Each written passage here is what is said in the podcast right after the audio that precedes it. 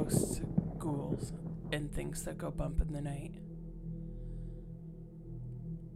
You know, if you've ever moved into a new house, you know that there will always be a surprise or two in store for you once you've moved in. Of course, for most people, those surprises are typically something like, you know, trash left in the attic or the garage, or maybe a stain that you didn't notice at first. The letter that I received this week tells the tale of someone who found something slightly different in their attic. Can't wait to see what you guys think of this one and if you can help. So, why don't you sit back, relax, and tune in for the tiny door in the attic. I've always been in love with Victorian houses, so when I saw this one up for rent on Marketplace, I immediately messaged the landlord. After viewing it, I handed in my application and hoped for the best. I had applied to tons of other places with no luck. When I was accepted, I cried. I couldn't believe my luck.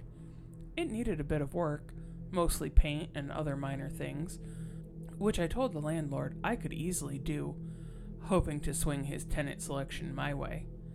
Apparently, it worked, and it seemed to be a dream come true. Best of all, it came with a surprisingly large, open attic. After a bit of tidying up and minor repairs, I could make the attic my getaway room. My mom cave, if you will. My recent separation hasn't been easy on the kids, but I thought a cool new house might perk them up a bit. The house was big enough for them to have their own rooms and had a nice backyard to play in. Most of the rooms in the house were relatively small, but workable and would give everyone their own space. Once I had gotten the rest of the house set up and unpacked, I focused in on the attic. I'm a creative person. I sew, draw, build miniatures, and do a variety of other crafts, so the open attic would be the perfect place once the space was ready. There were two windows on the front wall of the house that let in a nice amount of afternoon sun. Under one of the windows was a workbench. It needed work, but it would make a perfect book nook if I fixed it up. I decided to start there, figuring I would take reading breaks in between fixing and setting up the rest of the attic. Some of the boards were loose and cracked along the front of the bench. It seemed stable, it just needed the front and the cushion replaced. Taking measurements to the local hardware store, I got the pieces I needed and a box of nails, so I was ready to work on it whenever I had the chance. Once I got the kids off to school the following Monday morning, I got to work. I started by prying the boards off of the front of the bench. They came off relatively easily since most were already loose, but it still took me a couple of hours. I took the opportunity to sweep out any crap and dust that had gathered underneath the bench. It was pretty dark underneath, so I just haphazardly went at it with a broom. Among the piles of dirt and such, I swept out a long piece of rope and some black candles. The rope was pretty frayed, and the half used candles somewhat deformed, probably from sitting under there so long. On my next sweep in, I hit something heavy enough that I could barely budge it with the broom. I got on my hands and knees and reached under the bench, feeling around on the dusty floor, hoping that my hand wouldn't encounter a giant spider or something worse. It felt like some kind of metal box. I pulled it out, and sure enough, I was right. It was a small metal box about six inches wide and four inches high. It appeared to be pewter, decorated with intricate designs and adorned with a deep red gem in the middle of the lid. Beautiful, really, despite it being quite dusty and tarnished, like it had been under there for quite a while. I attempted to open it, but it appeared to be somehow locked. Figuring a good cleaning would allow me to figure out how to get it open, I got a rag and wiped it down. While doing so, a sharp piece of metal from the box cut deep into my finger. I yanked my hand up, causing blood to drip onto the top of the box. My blood suddenly absorbed into the gem at the top of the box and was gone in an instant. I, must have imagined it. How could blood absorb into it like that? Pushing on my cut finger, I made another drop of blood fall into the box again. I looked in disbelief as the second drop was sucked into the box as well. Then I heard a click and the lid popped open. Putting the box down on my work table, I grabbed a tissue and wrapped it around my bleeding finger. I didn't want a chance to get more blood on the box or its contents. I quickly returned to the box, eager to see what was inside. It was lined with dark mauve velvet and contained a gold locket, a folded up piece of paper, and a clump of light brown cut hair. I examined the locket first. Opening it, I found a portrait on each side a woman and a man in their late 20s to early 30s, I'd guess. The man was handsome, but with an intense stare. The woman had kind eyes and a captivating smile. The photos were small and focused almost solely on their heads, so I couldn't really see what they were wearing to judge how old the photos were. There were no inscriptions on the locket, just the outline of a heart engraved on the front. Skipping over the hair clump, I moved on to the piece of paper. It was discolored from aged and seemed delicate. I gently opened it, careful not to cause any damage. It contained a paragraph of writing which appeared to be written in calligraphy. I couldn't tell if it was written with a quill or a calligraphy pen, but it definitely wasn't a big ballpoint, which led me to believe it was old. The language in the text was totally unfamiliar to me. Most letters were those in the English alphabet, but the combination of them didn't look like any language I'd ever seen before. Now, I don't thoroughly know a bunch of different languages. I'm just saying I couldn't attribute it to any language I've ever come across. I decided to call up my friend David to see if he could decipher what language it may be in. He answered after a couple of rings, and I explained what I had found before proceeding to attempt to read from the paper. I think it's safest not to share the actual spell. Wouldn't want to risk anyone else unleashing something. David wasn't sure what language it was in either. Maybe Latin? He guessed. Hmm, maybe. I probably just summoned the devil or something, I joked. In hindsight, I should have known better. I've always been a horror movie addict, and this was one of the first rules of horror movie survival. Do not read the Latin.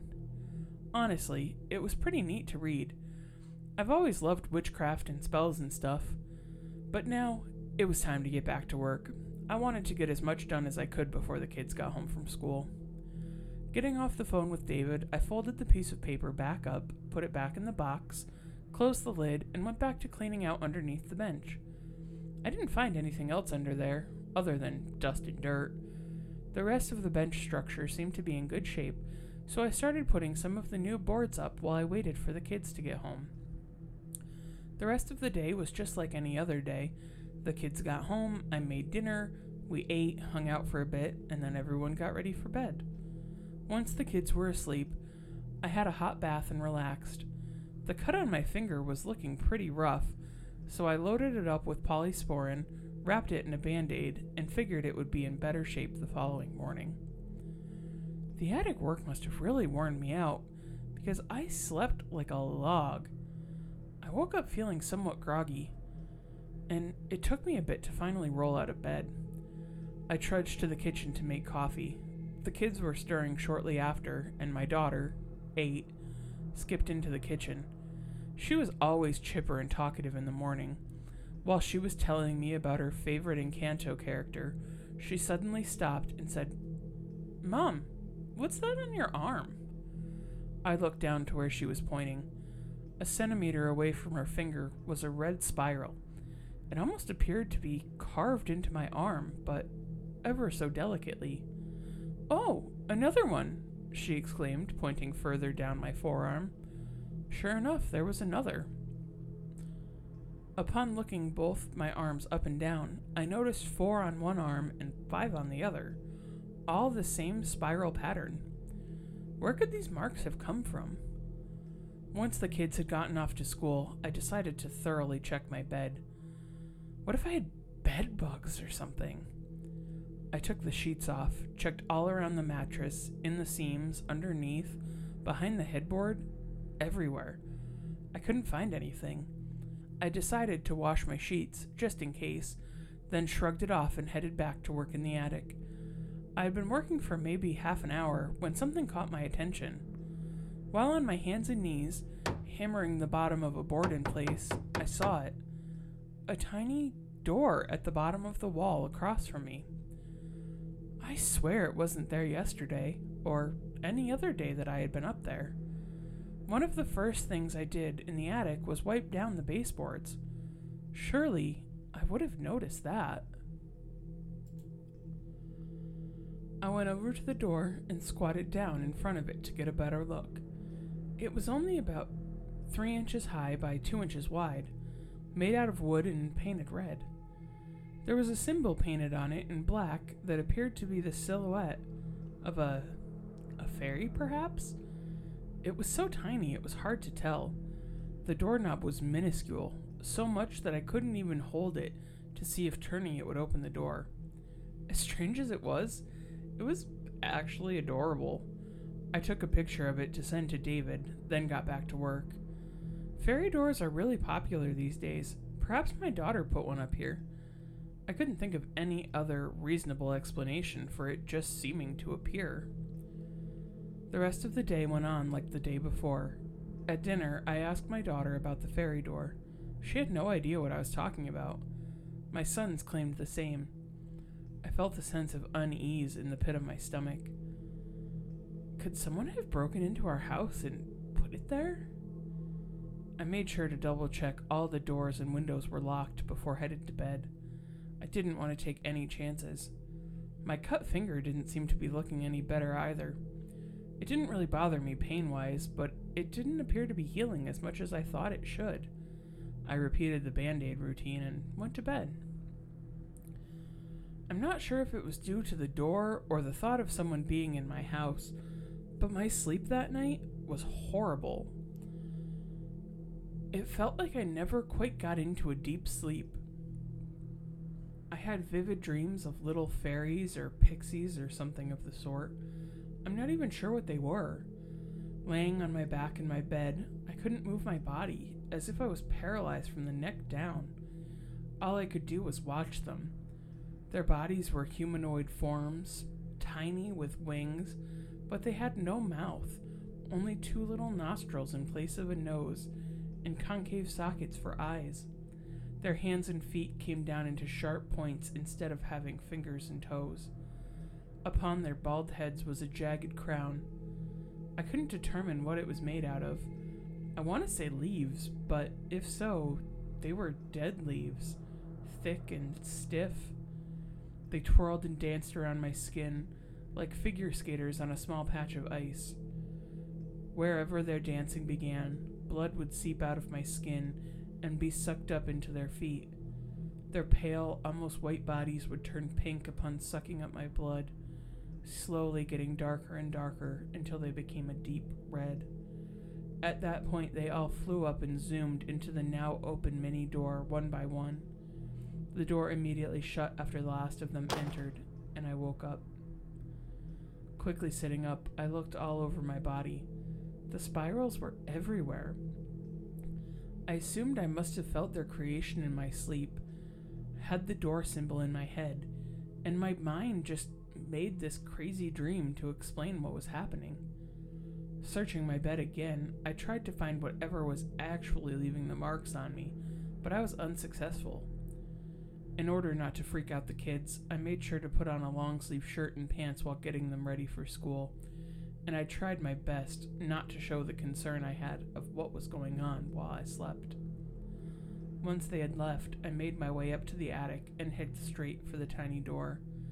I didn't believe that anything nefarious was occurring at that point, but I needed to look at it, just to ease my mind.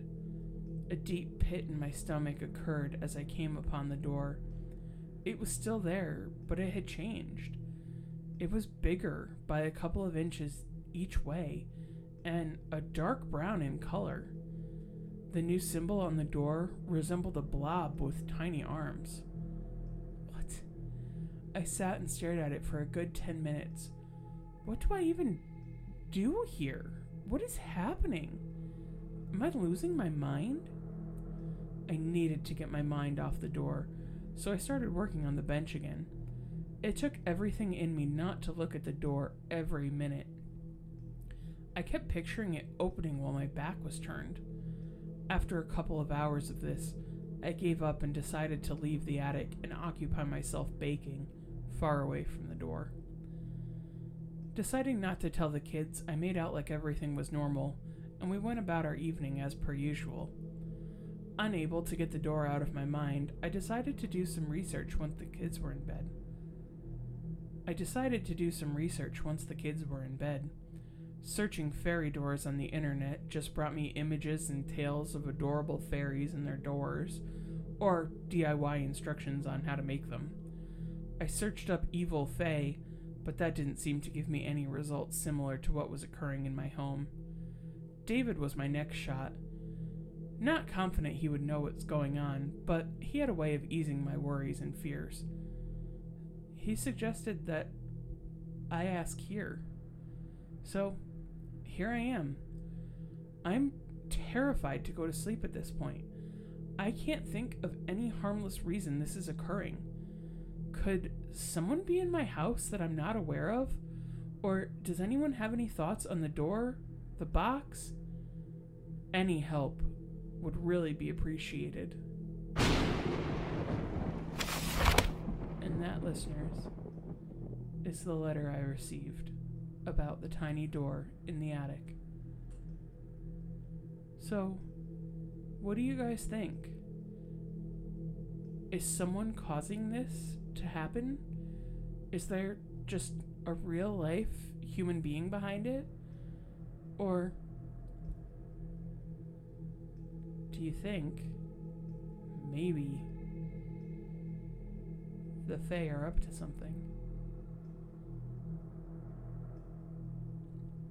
I can't wait to hear what you guys have to say about this. So please, find me on Facebook at Haunted Horrorstorian Podcast, find me on Tumblr at Haunted Horrorstorian, or even just shoot me an email, hauntedhorrorstorian at gmail.com. This is where I leave you this week, folks. So, until next time, stay spooky and remember, sometimes it's more than just a story.